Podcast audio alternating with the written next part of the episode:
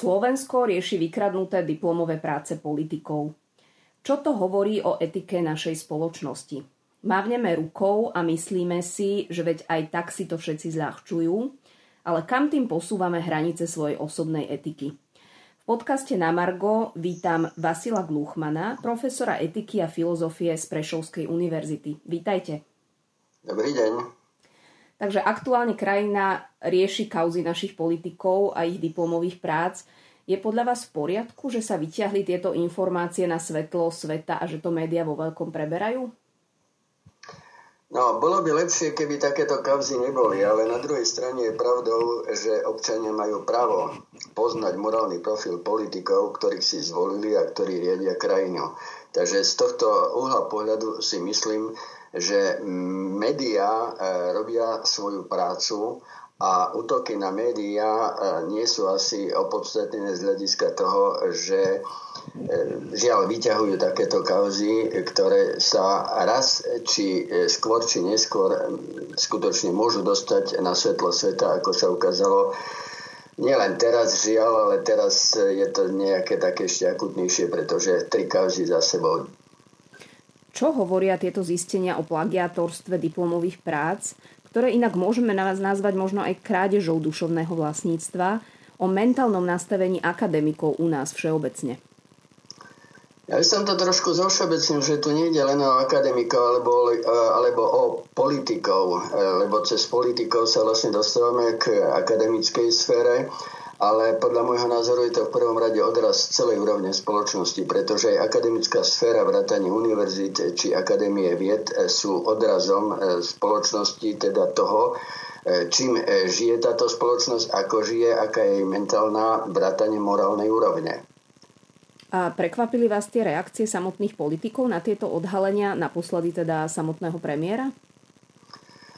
Žiaľ, neprekvapili. Skôr naopak, veľmi by ma prekvapilo, keby ich reakcie boli opačné, pretože myslím si, že v každom jednom prípade sa ukázalo, že to, čo sme si zvolili, možno nie je to, čo sme chceli skutočne zvoliť, a tých politikov, ktorých by sme mohli považovať za našich reprezentantov. Aj keď možno na druhej strane tiež reprezentujú istú voličskú základňu, ktorá im dala hlasy a ktorá často sa stavia k takýmto prešľapom dosť benevolentne. Práve keď sa rozprávame o premiérovi Matovičovi, on teda bol zvolený aj s tým etosom, že ide bojovať proti tomu, čo tu bolo dovtedy. Silná jeho idea bola tá protikorupčná. A teraz táto kauzička vyzerá popri tom všetkom ako banalitka. Vidíte to tak? No, žiaľ... Je to retorika, ktorú si osvojil pán premiér, pán predseda parlamentu a ďalší, či už poslanci ich strán, ktorí sú v parlamente, alebo ich mnohí voliči. Ale myslím si, že pokiaľ ide o pána premiéra, je to ešte o to horšie, že nielen ide o plagiatorstvo v jeho prípade, podobne ako v prípade pána predsedu parlamentu, či v istom mysle aj ministra školstva, ale aj tie reakcie, to klamstvo, ktorým sa obhajujú jeden či druhý, snažia sa vydávať to, že to je normálne, že čo sa stalo, že to je bežné v našom živote. Vrátanie toho pokrytectva, keď to tak nazvem, že keď išlo o kauzu bývalého predsedu parlamentu Danka, tak síru a oheň chrlili na ňo, žiadali jeho odstúpenia. Zrazu akože v ich prípade tieto požiadavky, morálne kritériá majú inú váhu, pretože ide o nich a hája sa nejakým vyšším záujmom, vyšším dobrom, ktorý by vlastne sa nezrealizoval, ak by oni odstúpili z funkcie. Takže žiaľ, musím konštatovať, že reakcie premiéra sú podľa môjho názoru priam diletantské, neprofesionálne a poškodzujú jeho samotného. A ale aj vnímanie vysokoškolského vzdelávania spoločnosti a morálku spoločnosti. Pretože jeho reči o tom, že on si nepamätá, ako vznikala jeho diplomová práca, či ju on odovzdal, kto bol školiteľ, kto bol oponent, no a že nevie rozlišiť medzi školiteľom a oponentom, to tiež v istom mysle charakterizuje jeho prístup ku štúdiu, ale aj spôsob, akým sa obhajuje. Neviem, ako v jeho prípade, ale ja napriek tomu, že pomaly 40 rokov uplynulo od toho, čo som písal diplomovú prácu, veľmi dobre si pamätám, ako vznikala diplomová práca, ako som ju vlastnoručne prepisoval a tak ďalej. Takže všetky tie reči okolo toho, to je taká dymová clona, ktorá chce ako keby nielen zahmlievať svoj podiel zodpovednosti a skutočnosť, aká je vo vzťahu k tomu jeho plagiatu, ale aj znevažovať všetkých tých ostatných, ktorí poctivo pristupovali ku štúdiu.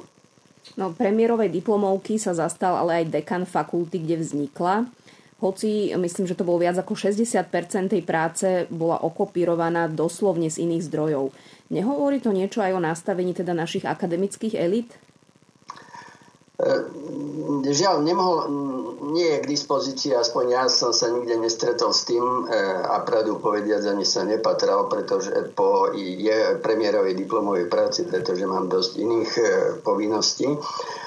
Ale tie informácie sa nejak rozchádzajú a dnes som niekde na internete čítal, že z 80-stranovej diplomovej práce pána premiéra 4 strany sú jeho vlastné a zvyšok je okopírované, opísané či doslova, alebo ako z 2 kníh. Inde sa zase iné údaje uvádzajú, takže neviem toto posúdiť.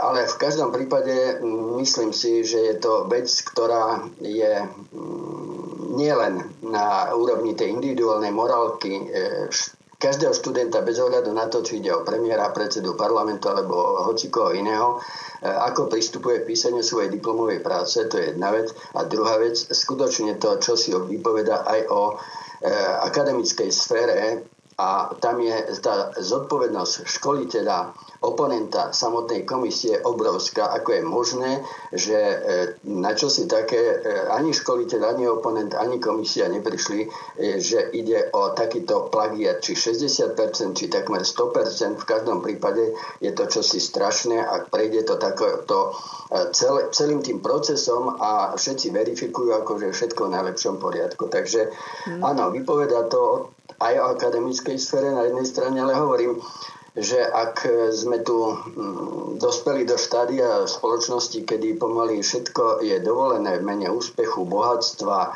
kariéry a tak ďalej, tak je to len, by som povedal, vrchol ľadovca a akademická sféra nie je mimo života spoločnosti, myslím, slovenskej spoločnosti. Slováci sa rozdelili na 2 tábory. Jeden tábor sa nad takouto kauzou smeje a tvrdí, že veci to všetci zľahčovali a každý si pamätá, ako robili svoje diplomovky. Druhý tábor to vidí ako vážny prešľap, ktorý nastavuje látku pre celú spoločnosť. Ku ktorému sa prikláňate vy?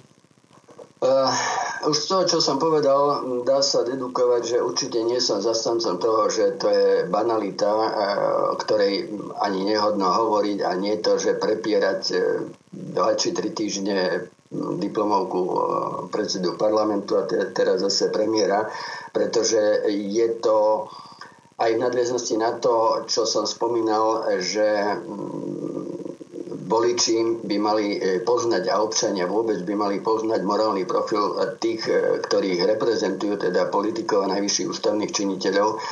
Vypovedá veľa o tom, že kto je na čele tejto krajiny a či chceme skutočne takúto reprezentáciu, či netreba sa hanbiť za to, že sa nám nejak nedarí zvoliť na čelo spoločnosti a na čelo krajiny ľudí s vysokým morálnym kreditom.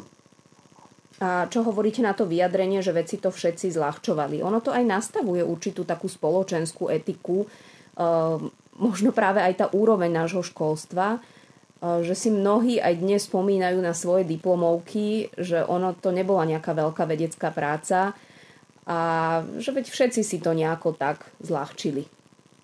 Sama o sebe diplomová práca nemá byť vedeckou prácou, skôr má nejak prezentovať schopnosť absolventa byť zorientovaný v danom odbore, priniesť nejaký uhol pohľadu, žiadne vo väčšine prípadov a zvlášť v takých odboroch spoločenských a humanitných vied sa nepredpokladajú na úrovni diplomovej práce nejaké zásadné vedecké objavy, ale to je skôr odraz toho, že absolvent vysokoškolského štúdia vie pracovať s informáciami, vie správne využívať tieto informácie, to znamená citovať v súlade s etikou vedeckej práce, vedeckého publikovania.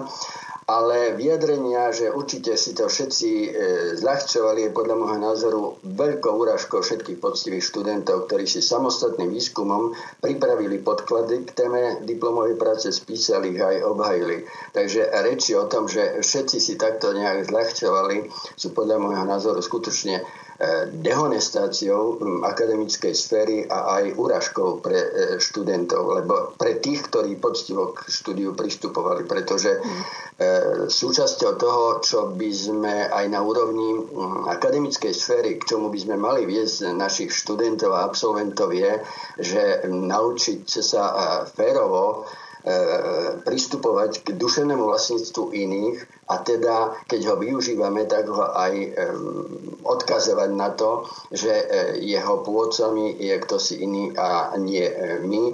A keď si to prisvojíme ako tak potajomky, tak áno, skutočne ide o to krádež duševného vlastníctva.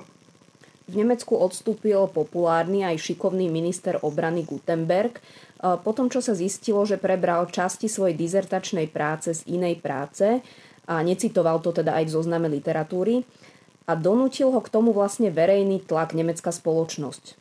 Máme teda my iné nastavenie kritérií etiky ako v iných krajinách západnej Európy? Alebo čo to o nás hovorí? Žiaľ. Máte pravdu, máme inak nastavené tie naše kritériá pre hodnotenie morálneho profilu našich politikov, ale to súvisí podľa môjho názoru pre všetkým s tým, že po roku 1989 sa u nás nastavovali pravidlá morálky spoločnosti pod vplyvom mečiarizmu.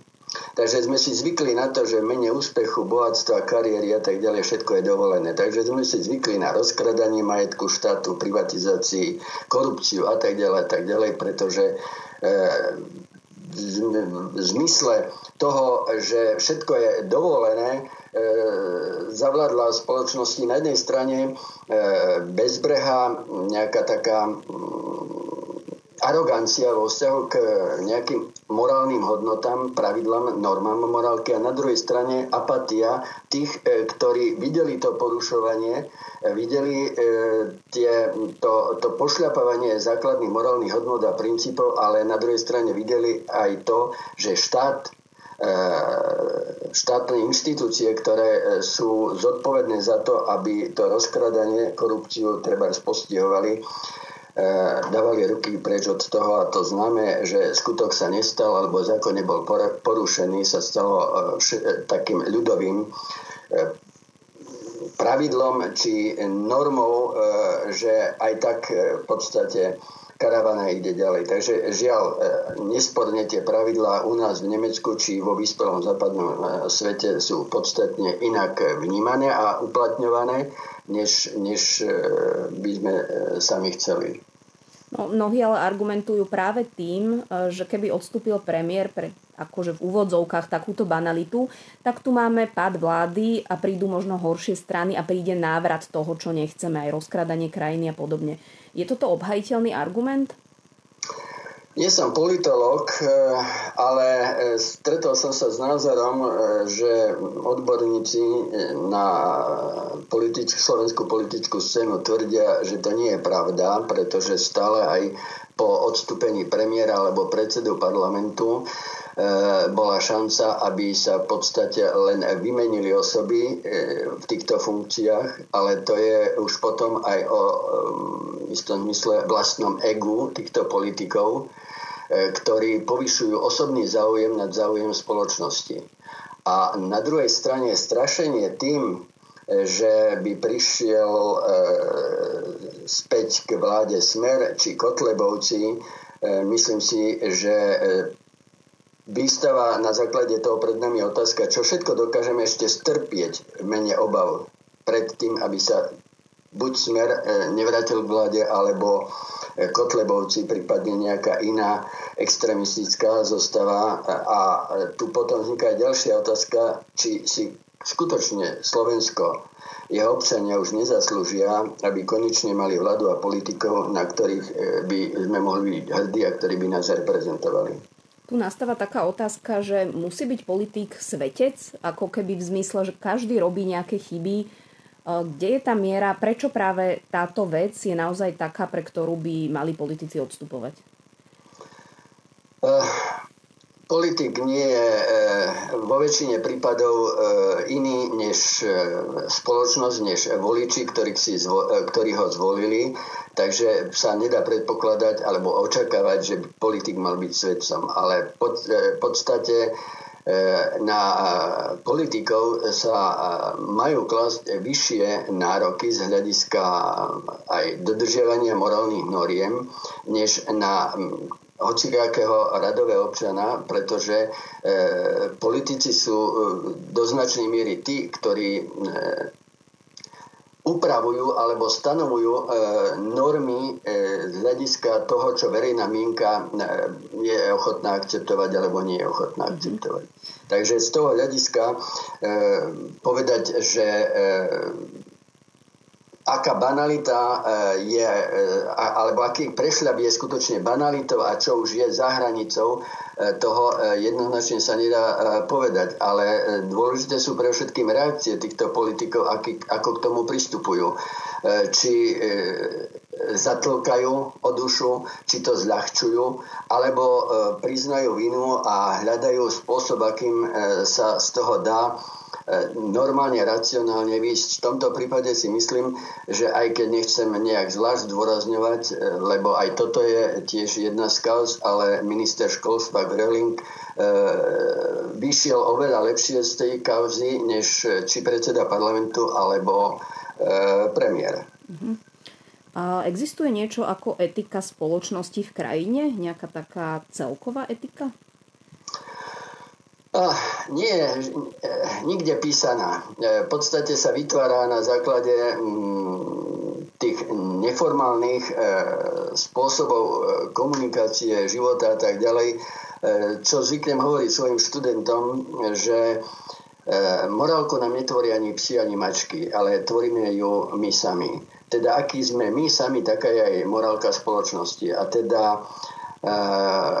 lamať palicu alebo horekovať nad skazanosťou, ja neviem, mládeže, ako sa to stalo pred 2000 rokmi a v podstate asi permanentne, nie je nič nové a nič, čo by neodrážalo to, že mení sa jednak ako morálka spoločnosti, myslím, vnímanie jednotlivých morálnych noriem a ich akceptovanie, uplatňovanie priebehu vývoja, ale nejaká taká absolútna kodifikovaná morálka spoločnosti neexistuje, tá sa vytvára permanentne z hľadiska toho, do akej miery tá verejná mienka, a tu vlastne tvoria či už médiá, ale do značnej miery aj trebárs politici, významné osobnosti ovplyvňujú a stanovujú svojim správaním, svojim konaním vlastne to, čo je akceptovateľné a neakceptovateľné. Takže ak neodstúpil kvôli rigorózke predchádzajúci predseda parlamentu, neodstúpil kvôli diplomovke terajší predseda parlamentu či premiér, stane sa to pomaly a isto akceptovanou normou, že u nás sa to toleruje ako čosi, čo je z ich uhla pohľadu a možno, že aj pre mnohých voličov a občanov banalita a mene vyššieho dobra, vyššieho, môžeme to dať aj do úvodzoviek, sa dá zdôvodniť kadečo. Len vzniká skutočná otázka, kde je tá hranica potom, čo ešte budeme ochotní tolerovať a kde už povieme, že je dosť. Aký to môže mať vplyv na súčasných študentov? Vy ste to už aj trošku naznačili. Nie je to potom určité nastavenie smerom k priemernosti alebo až podpriemernosti? Žiaľ, máte pravdu, má to alebo bude mať devastačné účinky, pretože ťažko my môžeme vyžadovať potom od študentov, že ako majú pristupovať k písaniu či diplomových prác, dizertačných prác a neviem ešte akých kvalifikačných prác, ak vidia v priamom prenose, keď to tak poviem, že vlastne naši špičkoví politici sa podvodom dostali k tomu, že ukončili vysokoškolské vzdelanie, získali tituly a pravdu povedať sa ani veľmi nehanbia za to, najvyš povedia, že nebudú používať titul. No, ďakujem pekne, to je tak ako zaplatá na obrovskú dieru, keď povie jeden či druhý, že oni titul nepoužívajú alebo nebudú používať. Tým chcem povedať, že oveľa horšia je potom pozícia vysokoškolských učiteľov, ak vyžadujú od študentov, aby skutočne poctivo pristupovali ku svojmu štúdiu, aby práce, ktoré predkladajú, boli ich vlastnými prácami, nie plagiatmi či kompilátmi a tak ďalej a tak ďalej. Takže z tohto uhla pohľadu každá jedna takáto kauza sťažuje pozíciu vysokoškolských učiteľov, či ako školiteľov, či ako oponentov, pretože sa dostávajú v podstate do situácie, že sú možno pre niektorých aj smiešný, že tak pozrite tam vedľa, títo klamali, podvádzali a stali sa predsedom parlamentu či predsedom vlády a vy tu chcete od nás, ja neviem, aké zázraky, že my máme sami napísať svoju záverečnú prácu. Takže z tohto uhla pohľadu skutočne v prvom rade akademická etika ako celok dostáva poriadne za ucha, pretože môžeme v úvodzovkách kázať o morálke, keď tu každodenný život, každodenné skúsenosti nás presvedčajú o opaku, že skôr podvody a klamstvo a pokrytectvo sa nosia ako normy správania, ktoré by mali byť akceptovateľné aspoň pre istú časť spoločnosti. Takže z tohto uhla pohľadu, podľa môjho názoru, či už vo vzťahu k akademickej sfére, akademickej etike, politikom, dôvere občanov v politikov, ale aj celkovej dôvere spoločnosti je to medvedia služba zo strany našich politikov. Bez ohľadu na to, či ide o koaličných, či ide o opozičných. V každom prípade je to čosi, čo jednak oni si nemôžu dať ako za klobúk obrazne povedané, či do výkladnej skrine, ale ani krajina ako celok, keď nás reprezentujú potom na medzinárodných rokovaniach takíto politici. Ďakujem vám za vaše postrehy. Na druhej strane musím povedať, že vy ako profesor etiky máte teda veľa príkladov pre svojich študentov, o ktorých práve v tejto dobe môžete hovoriť a prajem vám veľa úspechov. Ďakujem a dovidenia. Ďakujem aj ja.